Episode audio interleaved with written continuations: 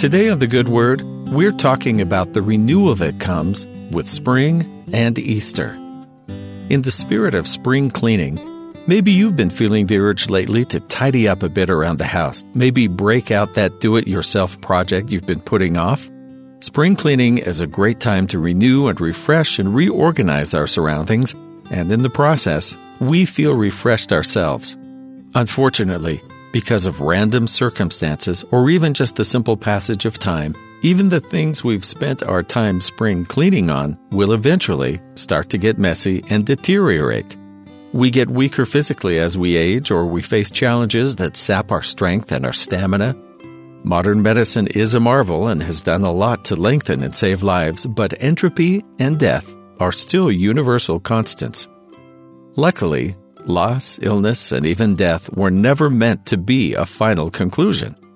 Everything that falls apart in the world is a preparatory step to the promised and inevitable renewal of the earth and all its inhabitants into something greater than what was lost due to time and the damage of mortality. This means a literal and physical resurrection of all people into perfected bodies never to wither and age again. The blessings and consequences of this gift are explained in the Book of Mormon in Alma, chapter 11. The spirit and the body shall be reunited again in their perfect form, both limb and joint shall be restored to its proper frame, even as we now are at this time and we shall be brought to stand before God. Now this restoration shall come to all, both old and young, both bond and free, both male and female, both the wicked and the righteous, and even there shall not so much as a hair of their heads be lost, but everything shall be restored to its perfect frame, as it is now, or in the body, and shall be brought and be arraigned before the bar of Christ the Son, and God the Father, and the Holy Spirit.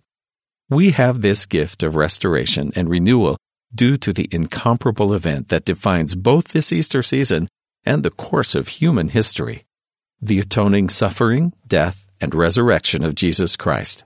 Because of his great gift, we're able to seek forgiveness and improve in this life and look forward to an even brighter hope hereafter.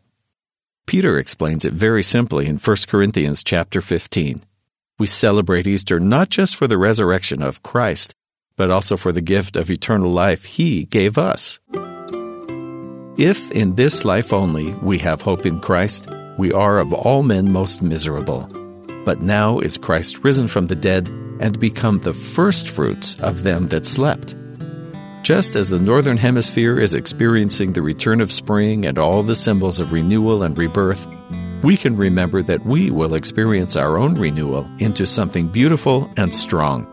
Thanks to the Lord Jesus Christ, we can put our faith in the fact that not only will things become better, but eventually they'll become perfect. And that's the good word.